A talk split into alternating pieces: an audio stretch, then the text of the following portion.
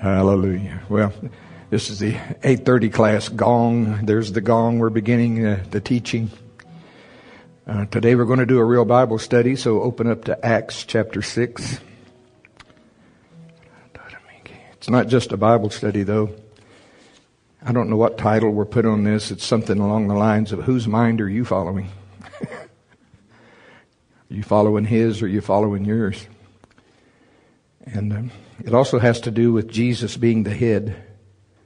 Did you know a two headed anything is a monster? I found in my own life, uh, I've been a monster a lot because I've been trying to be the head and he's been trying to be the head, and a two headed anything is a monster, you know. Also, a no headed anything, anyway, that's another. I've met some of those too.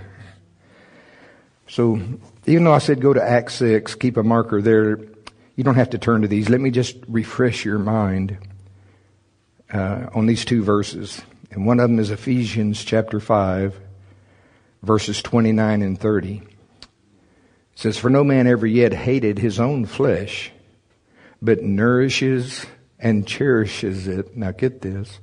Even as the Lord, the church. For we are members of his body, of his flesh, and of his bones.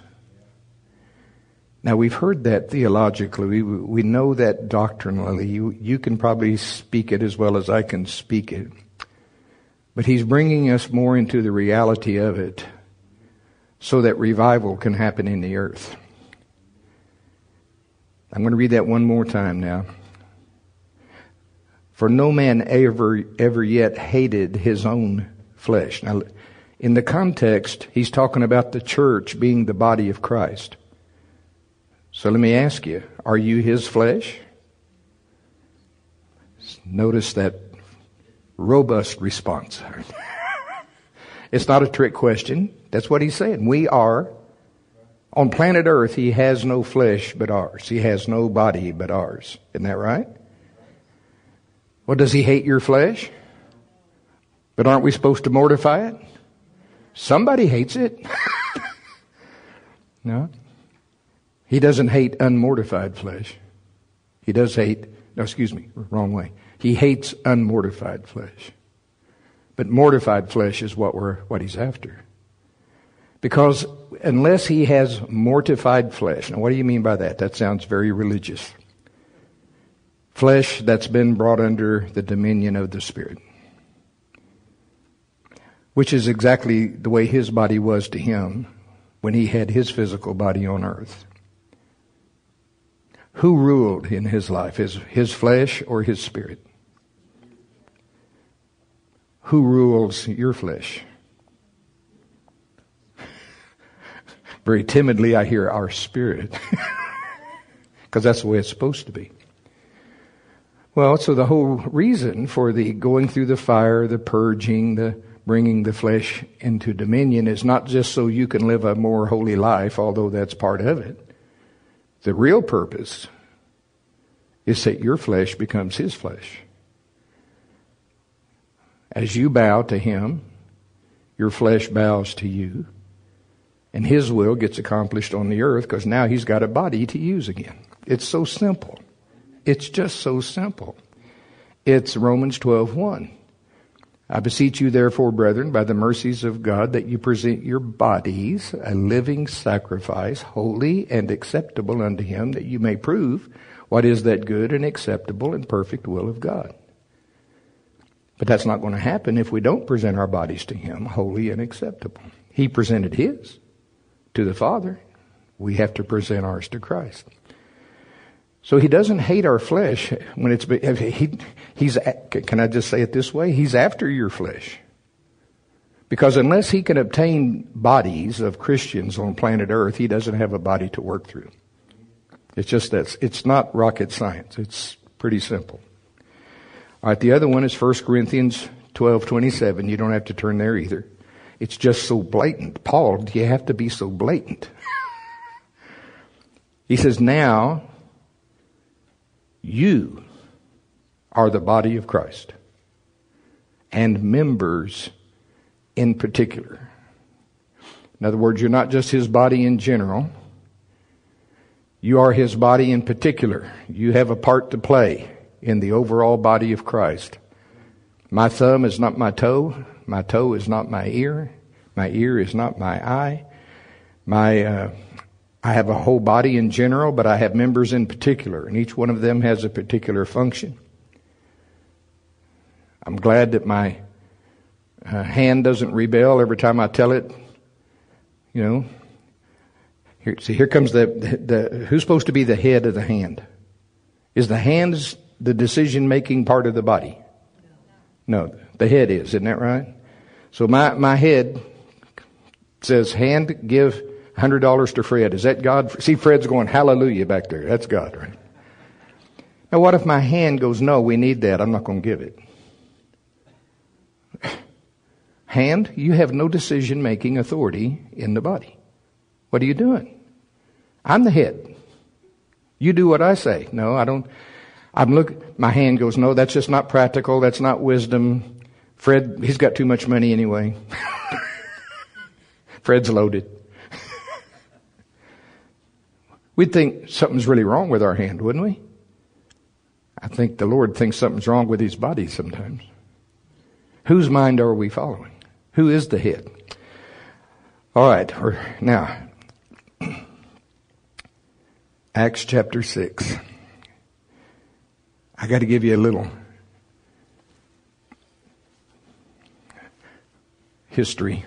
Uh, see, Acts chapter 6 is in the midst of the first great revival after the Lord Jesus ascended into heaven. If you, for example, if you, we're not going to teach on, you know, we don't have uh, four hours. we're not going to, but if you back up into Acts chapter 5, uh, well, of course, that's where the judgment of Ananias and Sapphira happens. But look at verse 12 in Acts 5. Now, we're not teaching on this, but just, I want you to see what was going on. What, what was the atmosphere like? What was happening? By the hands of the apostles were many signs and wonders wrought among the people. Does that sound like revival to you? Does to me. And they were all with one accord in Solomon's porch, and of the rest durst no man join himself to them, but the people magnified them. Now look, this is revival, verse 14. And believers were the more added to the Lord, multitudes both of men and women, insomuch that they brought forth the sick into the streets and laid them on beds and couches, that at the least the shadow of Peter passing by might overshadow some of them. There came also a multitude out of the cities round about unto Jerusalem, bringing sick folks, and them which were vexed with unclean spirits, and they were healed every one. Dear Lord, this is I don't even remember Jesus walking through a town and they bring people shadow length and the people got healed. You know, he said, and greater things than these shall you do because I go to the Father. Well, to me, this is a greater thing. And of all people, Peter. we love Peter, you know, because he, he would make mistakes and we can relate with that. So it's a revival. This is the first great revival after the Lord uh, ascended back into heaven. But it's not without persecution. I, I, we still have, my message hasn't started yet, so my time, anyway. But the next subheading here, right in the middle of that, it says the, the apostles were imprisoned. And this is where they told them, don't you teach this anymore. And it's where Peter says, whether to obey you or men, you choose. We're going to obey God. And they beat them. They actually beat them. And, and, uh, in fact, come on down to Acts 5.40 just so you can see it. And, and to him they agreed when they had called the apostles and beaten them. How many looking forward to revival now? we are, aren't we? Yes, yes. But just know religion's not going to be happy about it. Politics is probably not going to be happy about it, at least at first. Boy, I wanted to go somewhere there, but I. and then beaten them and commanded them that they should not speak in the name of Jesus and let them go. Verse 41. And they departed from the presence of the council rejoicing. They just got beaten. But they were rejoicing that they were counted worthy to suffer shame for his name and notice and daily in the temple and in every house they ceased not to teach and preach Jesus Christ. Glory to God. Now that's the lifestyle. I want you to see what was going on. No matter the persecution, no matter what's happening, they are going to teach and preach Jesus. And we're supposed to do that. We're to be witnesses every day. I believe in sharing our testimony. Not everybody's called to be an evangelist. I am most certainly not an evangelist, but I am a witness. And I can certainly tell the great things that the Lord has done for me. And we can all tell about Jesus, the one who came to die for your sins. Glory to God. Amen. So that I want that's the lifestyle and it's expanding. And see, I, the, the kind of revivals that's going on there, what if it's you that brought your sick child, laid him on the street there so that Peter's shadow would go by, and in the name of Jesus, you know what's going on here. It's not Peter. When that, sh- when, when you, when that shadow falls on your child, your child is healed. Who's going to shut you up? You're going to be, uh, first off, your relatives who know that child are going to go, what happened? How did this child get healed? Well, you're going to tell them first, but you're going to be telling everybody. Say, don't go on a cloudy day. The shadows are brighter on a sunny day. I'm, te- I'm teasing, I'm teasing. But you're going to be telling everybody. You got a sick child, I know what to do. But it's the name of Jesus. It wasn't, it's the power of the Holy Ghost. It wasn't the shadow that healed. It was the presence of God emanating from Peter. I'm just telling you, we were, they were in revival. Okay. My message starts now. Acts 6.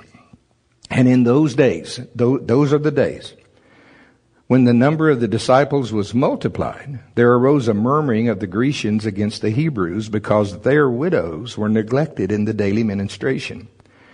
Then the twelve called the multitude of the disciples unto them and said, It is not reason that we should leave the word of God and serve tables. Now here we go back to the body again. See, the apostles knew this was a need. It's a legitimate need. The widows need to be fed. They're not saying they don't need to be fed. But see, there's different parts of the body, and it's not reasonable. It's not reason that these apostles should leave the Word of God and prayer to go wait on tables. That's what I'm saying. There's different parts in the body. My thumb is not my toe. My toe is not my ear. We all have our part to play. But note, and don't despise the day of small beginnings, because watch what happens here now. Wherefore, brethren, look you out among you seven men of honest report, full of the Holy Ghost and wisdom, who you may appoint over this business. But we will give ourselves continually to prayer and to the ministry of the word. Sounds like the prayer center to me.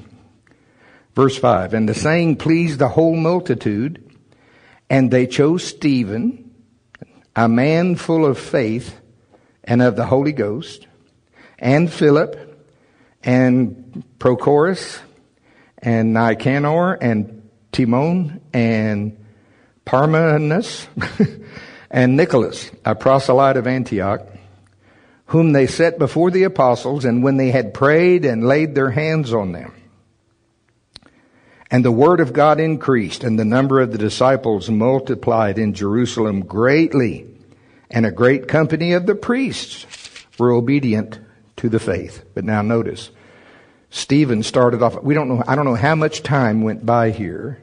We're not told how much time after Stephen was one of the seven, and Philip was one of the seven, we, you know. Philip was the one that preached to Damascus. I mean, he got the whole region saved and they were despised by the Jews, but not despised by Jesus. He sent Philip. Anyway, that's another lesson. Let's talk about Stephen today, see. So Stephen starts off, now he's full of faith, and he's full of the Holy Ghost, and what's your first job? Pulpit ministry? What's your first job? You get to serve the widows. you get to wait on tables.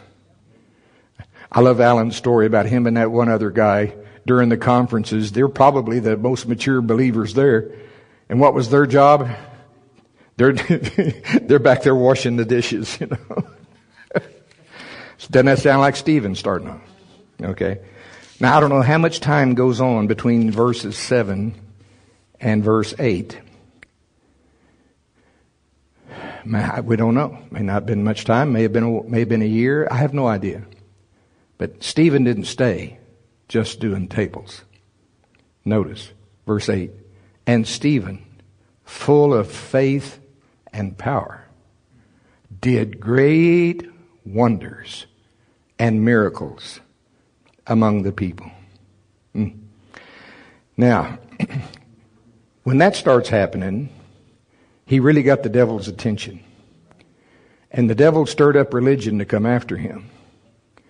We'll read it just enough where you can see it here. Verse 9. Then there arose certain of the synagogue, which is called the synagogue of the Libertines, and Cyrenians, and Alexandrians, and of them of Cilicia and of Asia, disputing with Stephen. And they were not able to resist the wisdom and the spirit by which he spake. And that's going to be the same way with you when you, when we really come in line with the Holy Ghost and we're, we're connected and listening with Him and He's directing our words, they're not going to be able to resist the wisdom and the, the Spirit by which you speak either. Okay? That doesn't mean they're going to all like it. Verse 11. Then they suborned him, which said, We have heard him speak blasphemous words against Moses and against God, and they stirred up the people and the elders and the scribes and came upon him and caught him and brought him to the council. Now they're bringing him to court. If this was your life, this is serious. They're bringing you to court. And they set up false witnesses. There you go. And, and these false witnesses are saying this man ceases not to speak blasphemous words against this holy place in the law. For we have heard him say that this Jesus of Nazareth shall destroy this place and shall change the customs which Moses delivered us. And all that sat in the council looking steadfastly on him saw his face as it had been the face of an angel. So, so he was really scared. Right? He's sitting there and he's going, you know, he's got the face of an angel. He's full of peace. Full of peace right in the midst of this. Then said the high priest, Are these things so? Now, we have no time. If you want to read one of the, a Picasso, a Rembrandt, of a speaking forth of the, a brief history of the whole gospel, it's Stephen's reply in chapter 7. But he does not hold back. And he teaches everything the man says. You can, you can just go back verse by verse by verse. He is, he is speaking the truth in love to these men. And you got to understand, unless these men, unless these people repent and receive Jesus, every single one of them is going to wind up in hell. This is speaking the truth in love no matter the consequences.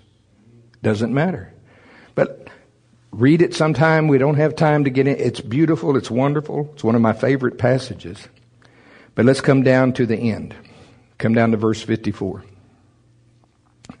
Oh, we gotta, we gotta, we gotta do 51. So you can see how scared and trembling Stephen was. You stiff necked and uncircumcised in heart and ears. You do always resist the Holy Ghost. As your fathers did, so do you. Which of the prophets have not your fathers persecuted? And they have slain them which showed before of the coming of the just one, of whom you, I wonder if his finger went out, of whom you have been now the betrayers and the murderers. You murdered the just one who have received the law by the dispensation of angels and have not kept it. But you murdered him who did keep it, is what he's saying. God. Trembling with fear, wasn't he? when they heard these things, they were cut to the heart. They gnashed on him with their teeth. But he, being full of the Holy Ghost, looked up steadfastly into heaven and saw the glory of God and Jesus standing on the right hand of God.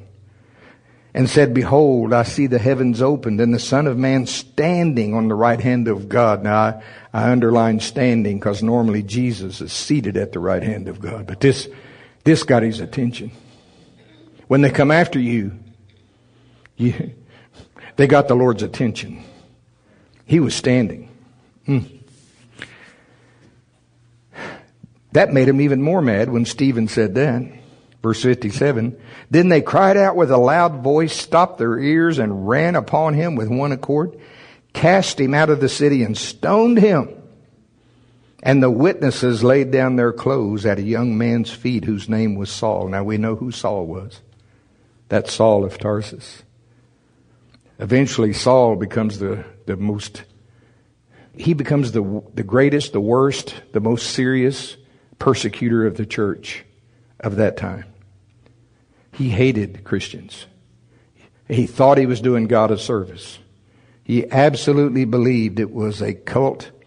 Uh, and he thought he was helping God by having them arrested and brought back. And he agreed with the stoning of Stephen. Verse 59. And they stoned Stephen, calling upon God and saying, Lord Jesus, receive my spirit. Does he know he's going to die? Now let's stop for a moment. I, I did this Sunday night. He, he's been having me in this passage. I can't get out of it. I keep thinking I'm done and I'm not done.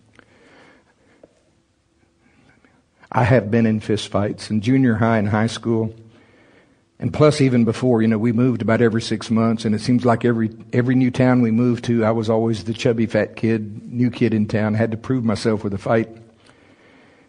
But I've been in some pretty, even as I got older, you know, you're almost grown in 10th grade, 11th grade. And I've been in fights. I know what it is to win a fight. I know what it is to lose a fight. I have been hit so hard in my mouth. I know what it is for my teeth to get loose and be tasting my own blood.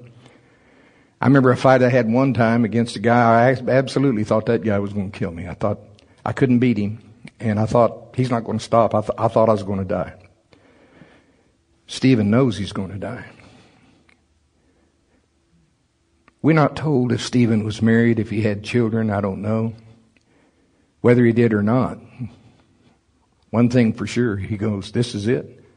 See, I've never had anybody yet take a rock, probably bigger than your fist, take a rock and, and throw that at your head.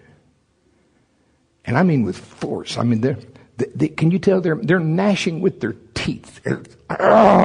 They're, they're full of anger and they're throwing these rocks. And these are people that knew how to stone somebody. And I've tried to meditate it from Stephen's. I can't, tried to think of what the pain would be like with these rocks hitting you. But Stephen, even though he was so forceful there, Stephen is so full of the love of Christ, he's able to pray as with his, with his dying breath, knowing this is it. I'm never going to see, if he's married, I'm never going to see my wife again. I'm never going to see my kids again. And he didn't do anything wrong. He didn't steal. He didn't murder. He didn't do anything. All he did was hold fast to the truth of Jesus and do signs and wonders. This is it. But he's so full of the love of Christ. Verse 60. He kneeled down cried with a loud voice, Lord, lay not this sin to their charge. I don't know that I'm even there yet. Don't know that I am. That's the love of God. Only recently has He really been showing me His heart for the sinner in a way that I, I never understood it before, and I don't have any time to get into that today. But there was a time when my youngest daughter was in such rebellion. She was actually behind bars and looking at a 12 year prison sentence. And I'm telling you that I was not happy with what she was, had done to bring her to that place, but boy, the love on the inside of me, I'm looking at her and all I want is my daughter back. I want that little girl back that used to draw pictures. You know, she'd color pictures and bring them for daddy. Come sit on my lap. I wanted her back. I wanted my daughter back. See, see, we don't understand that from God's point of view, Every fallen child of Adam, every, dis, every person on planet Earth, from his point of view, is his child behind bars. If our gospel be hid, it's hid to those that are lost. The God of this world has blinded their eyes to the light of the gospel that shines in the face of Jesus Christ. God wants his family back. So with his, even though Stephen was so forceful in his delivery, it was still the truth spoken in love. And you can tell that from this prayer because it comes from the heart, Lord. Lay not this sin to their charge. We have not yet understood the power of forgiveness. I am telling you, Jesus said in another place, which you don't have time, but he said, and teaching on forgiveness, he said, whatever you loose on earth is loosed in heaven. Whatever you bind on earth is bound in heaven. He gave the story of that, that man that owed a debt that he could never pay, but the king loosed him from the debt. And he wasn't willing to forgive a small debt, and he wound up with the tormentors. But see, there's power in forgiveness when you loose somebody. Stephen loosed every person that was there. Notice how he says it, lay not this sin to their charge, plural. That includes Saul standing there. Because I, I used to wonder, Jesus doesn't normally appear himself to save people. He sends, doesn't he send people to save people? He, he sends us. He sends people. But for some reason, he was authorized somehow, he was able to go after Saul himself. Let's just go look at it. Uh, we go over to verse, uh, chapter 9. And Saul, yet breathing out threatenings and slaughter against the disciples of the Lord, went to the high priest, desired of him letters to Damascus, to the synagogues, that if he found any of this way, that means Christianity, whether they were men or women, he might bring them bound unto Jerusalem. Now he mean, that means today would be in handcuffs. He's going to bring you for trial. This is the atmosphere. Great revival and great persecution. Are you ready? Right now, it's just so, you know, if you, if you just stand up and say that lifestyle is wrong, you, right now you'll just be called a bigot and a hater and ostracized and they'll delete your social accounts. But it may, it may come quickly, quickly to the place. You, you say that's wrong, you're going to jail. We got a, there's a pastor in Canada right now just for preaching the gospel and keeping his church open when they said he couldn't. And He's in prison this very moment that I'm preaching right now. In Canada? Sweet? They're sweet people in Canada. Well, they were. I think the people still are. They got, got a dictator in charge, in my opinion. That, okay, see, I gotta go, I can't go there. Sorry.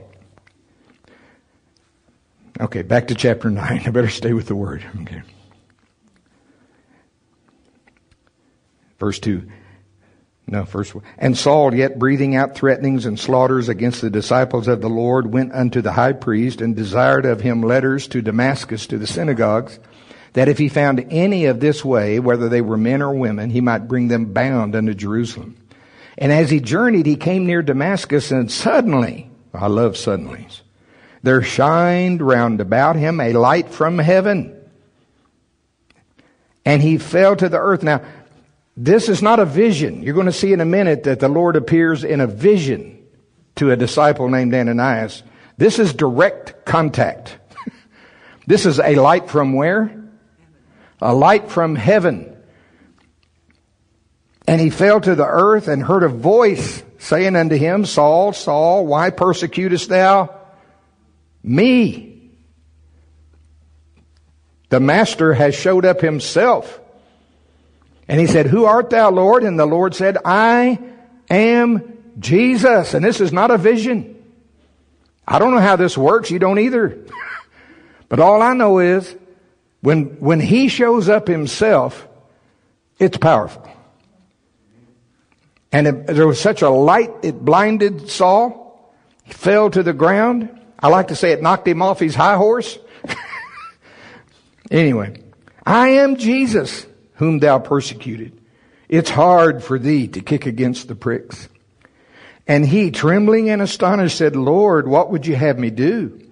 And the Lord said unto him, Arise, go into the city, and it shall be told thee what thou must do. And the men which journeyed with him stood speechless, hearing a voice, but seeing no man. And Saul arose from the earth, and when his eyes were opened, he saw no man. In other words, when his eyelids come open, but he saw no man, but they led him by the hand and brought him into Damascus. And he was three days without sight, and neither did he eat or drink. Now, here's a man that's had the authority from the high priest. He was the chief persecutor in the land. When he spoke, stuff happened. A man of total authority. One encounter with Jesus, and he can't even find his way. He's, he's blind. He's, and he was that way for three days. And I think he's wise. He thought that was a good time to go on a fast. he didn't eat or drink for three days. Now, all of that really is leading up to today's lesson because it's, it's something like whose mind are you following? See, we've got the obedience of one disciple named Stephen on the front end of this. And what I mean by obedience, not only did he hold fast to the truth in the midst of very severe persecution. But he did the thing that's really the hardest for humans to do. He forgave those from the heart. He forgave those. He loosed every single one of those. Asked the Father to forgive them and not hold it against them. When he did that, according to Jesus, he loosed them. And I have no doubt at all that's why Jesus himself had the authority to go after Saul. I'd like to know what happened with the rest of those men. I bet if we knew the story, Jesus may have appeared to all of them, but we don't know that. That's speculation. But I know heaven was loose to go after him because of the obedience of a disciple on the front end of this. But now let's look at a, the obedience of another disciple. See, because it's not really, if it was the Lord's will to get people saved by Jesus himself appearing, we, that would happen all the time. Now, it is happening a lot in other nations right now. You can read about in Iran and Iraq. They talk about the man in white who appears to them in dreams. It's not really a vision like this, but he appears to them in dreams and visions. And it, he tells them it's Jesus. And a lot of them are getting saved that way. But there is no other way. There's no other option. And I believe the reason that's happening is because of the intercessors around the world that are praying and authorizing that kind of thing. But anyway, we've got to stay with the story. Verse 10. and there was a certain disciple. Boy, if you underline or highlight in your device, that word disciple is so important because it does not say apostle, doesn't say fivefold. It just says disciple. I think Dave would say this is Joe Public. It could have been Mary Wallpaper. It's a disciple. We're never told anything about this fella again. We're not told anything that happened before. He's a disciple. And I think, I think it's kept brief in there on purpose because he's a type of us. This, this is how it's supposed to work. See, all of this time that we spend in prayer, now we're not told anything. I don't know whether this, we don't know whether he was in the shower riding his camel. we don't know what happened exactly. We don't know really much about his life. All we have is that one word disciple. Well, if he really was, then I would say, based on the Sermon on the Mount, this is a fellow who prays. This is a fellow who gives. This is a fellow who fasts. This is a fellow who forgives those his enemies, their you know their trespasses. Nobody's perfect, but it does say he's a disciple. Well, the word disciple means disciplined follower. So I think his general life if you followed him. And he, here is a man doing his best to live according to the teachings of Jesus Christ. Is that okay? But see, the purpose of that and spending time in prayer, spending time in worship, we call it a lot of times waiting on God. The purpose is to hear. Dave would say, fasting doesn't cause your voice to be heard on high. Fasting causes his voice to be heard by you on low. but that's waiting on God by every means possible so that you get instructions from the head. Now, who's the head? Christ is the head of the body. Who's the body? We are. Now, watch what happens. Verse 10. And there was a certain disciple at Damascus named Ananias. And to him said the Lord in a vision. Now, that's important. The Lord, He's not directly showing up like He did with Saul. He's showing up in a vision. And this is one of the reasons why the language of the Holy Ghost, part of that language is visions and dreams. It's a way that Jesus can communicate with you without destroying you, without, you know, Him, Him appearing directly. Uh, sometimes God showing up directly with your flesh is not very, a very good idea. anyway. But he, the Lord's appeared in a vision, and he can appear to any of us in a vision at any time. And I, you don't always see him. Sometimes you hear his voice. Sometimes you just know. All the things that Dave talked about, everything Dave taught us, how the Lord communicates. Now, this time it's a vision. And he said, uh, so the, the Lord appeared to him in a vision, Ananias, and he said, Behold, I am here, Lord. And the Lord said unto him, I love the detail. Arise. Today would say, get up. go into the street which is called straight. That today it'd be like go down here to Peoria. Okay, go down to Harvard. Okay. Go to the, go to a certain street. Here's the name. Inquire in the house of Judas. Find that, find Judas's house. For one called Saul of Tarsus. For behold, he prayeth. I bet he was. and Saul hath seen in a vision a man named Ananias coming in and putting his hand on him that he might receive his sight. I love how God is working this on both ends.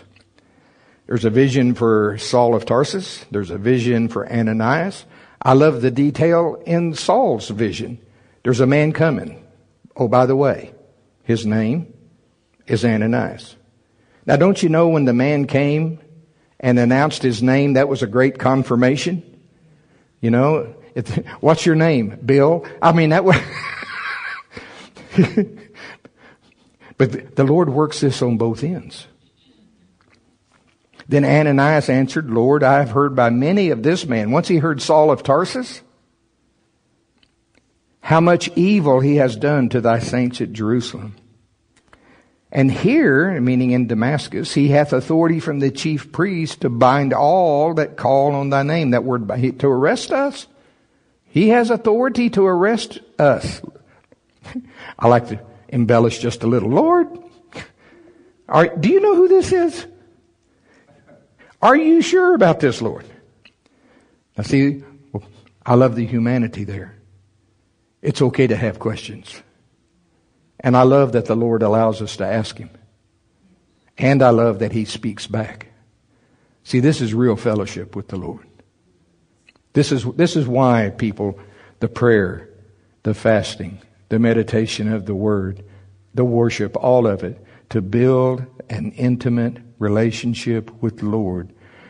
It's, it's not really the, and that's really the whole goal. God is, He wants His family back. He wants a relationship with you. Okay. So Ananias asked good questions, but then the Lord said unto him, Go thy way. That's a real nice way. Today we'd say, Do what I told you. Do what I told you. For he is a chosen vessel unto me to bear my name before the Gentiles and kings and the children of Israel. For I will show him how great things he must suffer for my name's sake. Well, now that's enough. Ananias had heard enough. It satisfied him. Verse 17 Ananias went his way.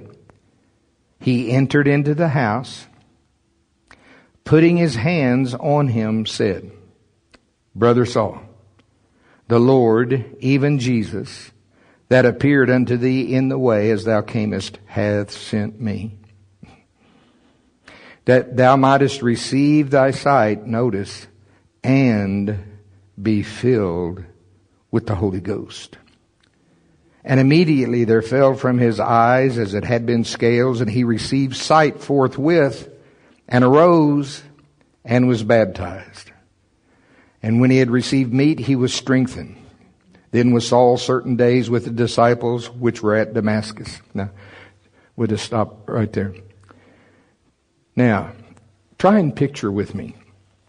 This story has all of the elements that we're after for revival, waiting on God. Let's talk about whose mind are you following? On my own, my natural mind in that situation, if I did not have the information from Jesus, if I, if I didn't have that vision, the last person on earth that I'm going to go talk to about Jesus is Saul of Tarsus. What if Ananias had come up with his own mind one week earlier? One week earlier, before this vision. I know what needs to happen. I need to go witness to that Saul of Tarsus. I, I, I, that, that's what needs to happen. I'm going to go do it. I'm sure I'll be, I'm God's man for the hour. I'm going to go. Now he hasn't had the vision. He doesn't know when. He just takes it upon himself. I'm going to go witness to Saul to tell him about Jesus. What do y'all think would have happened? Bound and gone to Jerusalem, maybe stoned just like Stephen. See, that's, that would be Ananias following his own mind. Or just the opposite. Ananias would say, I'll tell you one thing. I am never, ever going to approach that Saul of Tarsus. Well, where he is, I ain't. Makes sense to you guys, too, too country for you? Where he is, I ain't. I'm not going to be where he is. Wherever he's going, I'm going to be somewhere else. See, that's also following your own mind. What is the point of waiting on God? Why do we spend the time getting quiet? Why do we spend the time in prayer? Why do we spend, why, do, why, why for God's sake do we fast? why, why I, and we're not told anything about Ananias. I can't tell you that he was on a three day fast or a ten, I can't tell you anything about the man except we're told he's a disciple. Well, if he's a disciple, he's a disciplined follower of Jesus Christ. If he's a disciple, he's going to obey the Sermon on the Mount when you pray, when you give, when you fast. He's going to spend time in worship. He's going to come to that place where he hears the Lord, and that's where all of us need to be. Now, your life, we, we read the first part. Hey, every day, what was their lifestyle? They were teaching and preaching Jesus everywhere. You couldn't shut them up. They're teaching and preaching. I think we're supposed to be doing that. Not necessarily, you know, shouting up and down every block, but every opportunity to witness, every time to share your testimony. I like how one man said, every day move them a little closer to Jesus. Every day move, move them a little closer. Tell them. It's like my friend, uh, or my dad's friend, Ansel Hull, all those years ago. He, he never really preached to me.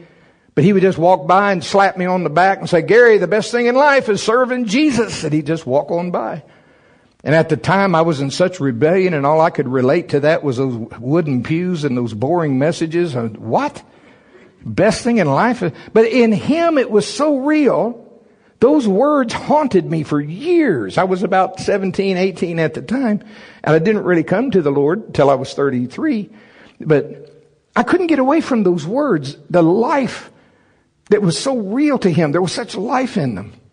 Then the other time he said, and forgive me, a lot of time has gone by. I can't remember now, it was 20 years. I think it was 20 years. It might have been 40. He said, attended church, uh, maybe attended church 20 years, thought I was a Christian, finally got saved. I couldn't get away from that one either. what?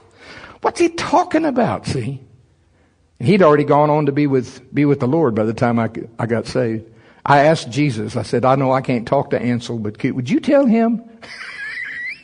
Can you let him know somehow that I appreciate him sharing that with me, see? And he wasn't out street preaching or anything, but he was sharing Jesus everywhere he went. That's, that's that overflowing, can't contain it too much, every, too much Jesus, I gotta tell you. Got to share somehow. Anyway, all we know is that this man is a disciple, but he gets an instruction from the head of the church. There's so many points here I want to I want to make.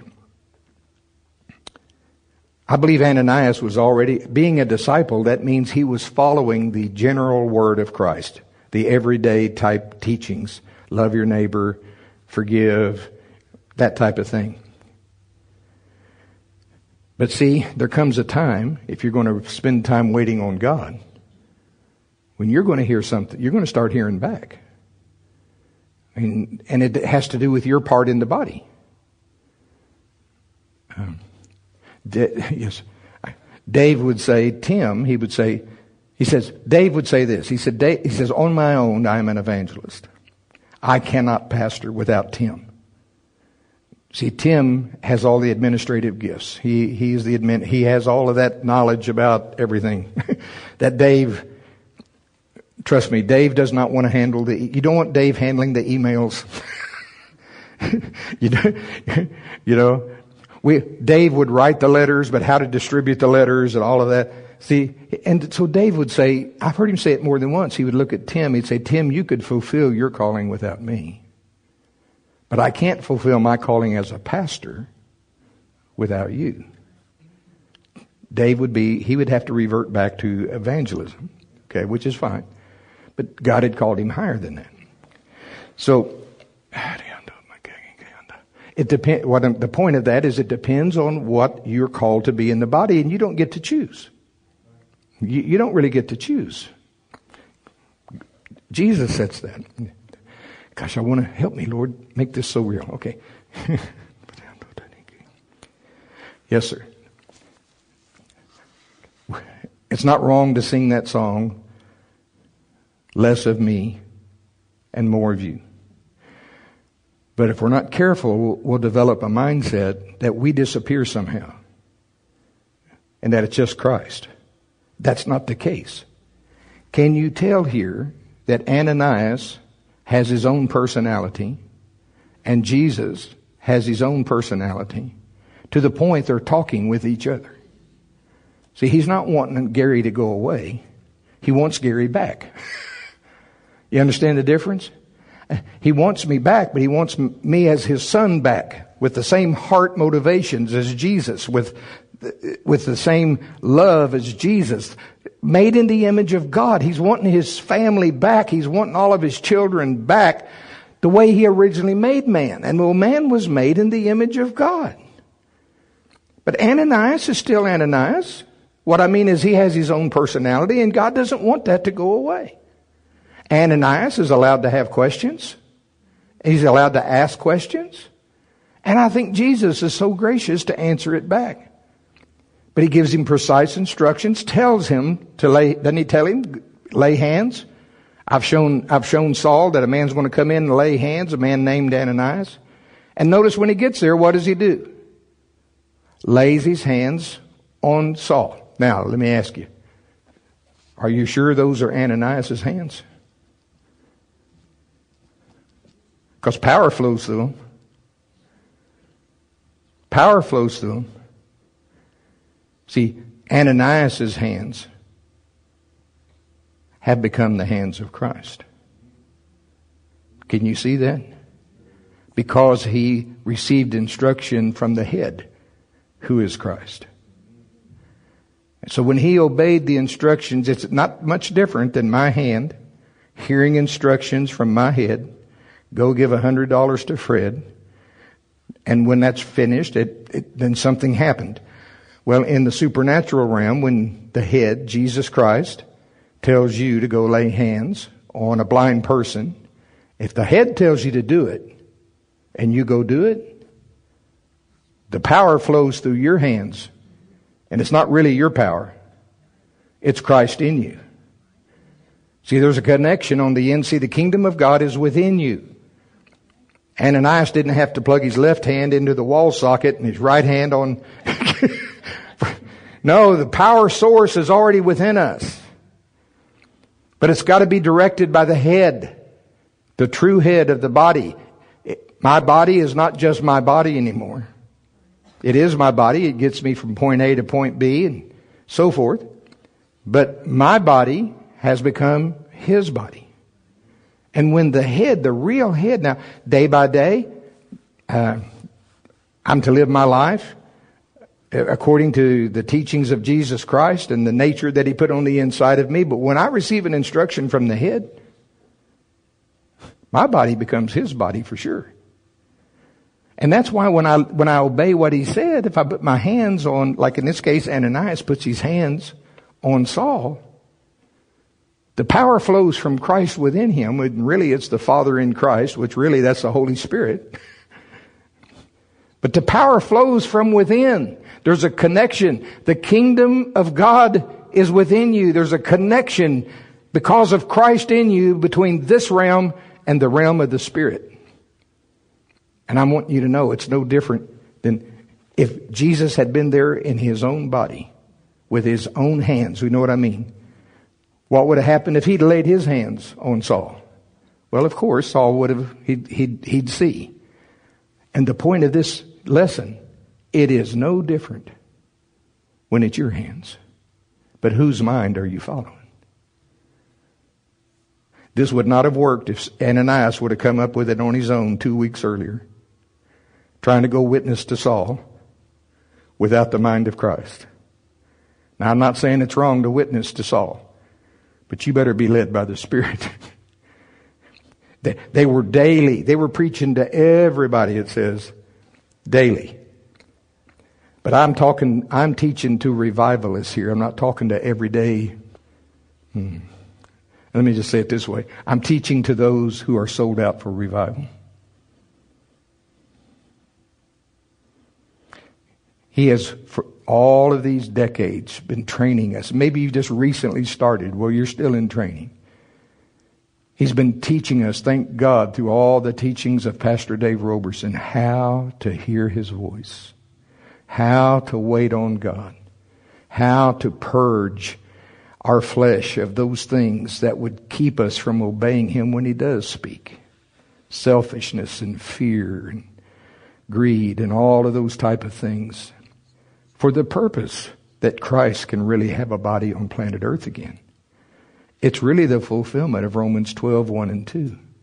Not only that we present our bodies a living sacrifice, meaning even if they kill it, I'm still going to do what you tell me. And in verse 2, that we no longer be conformed to the world. We don't think like the world. Our minds have been renewed.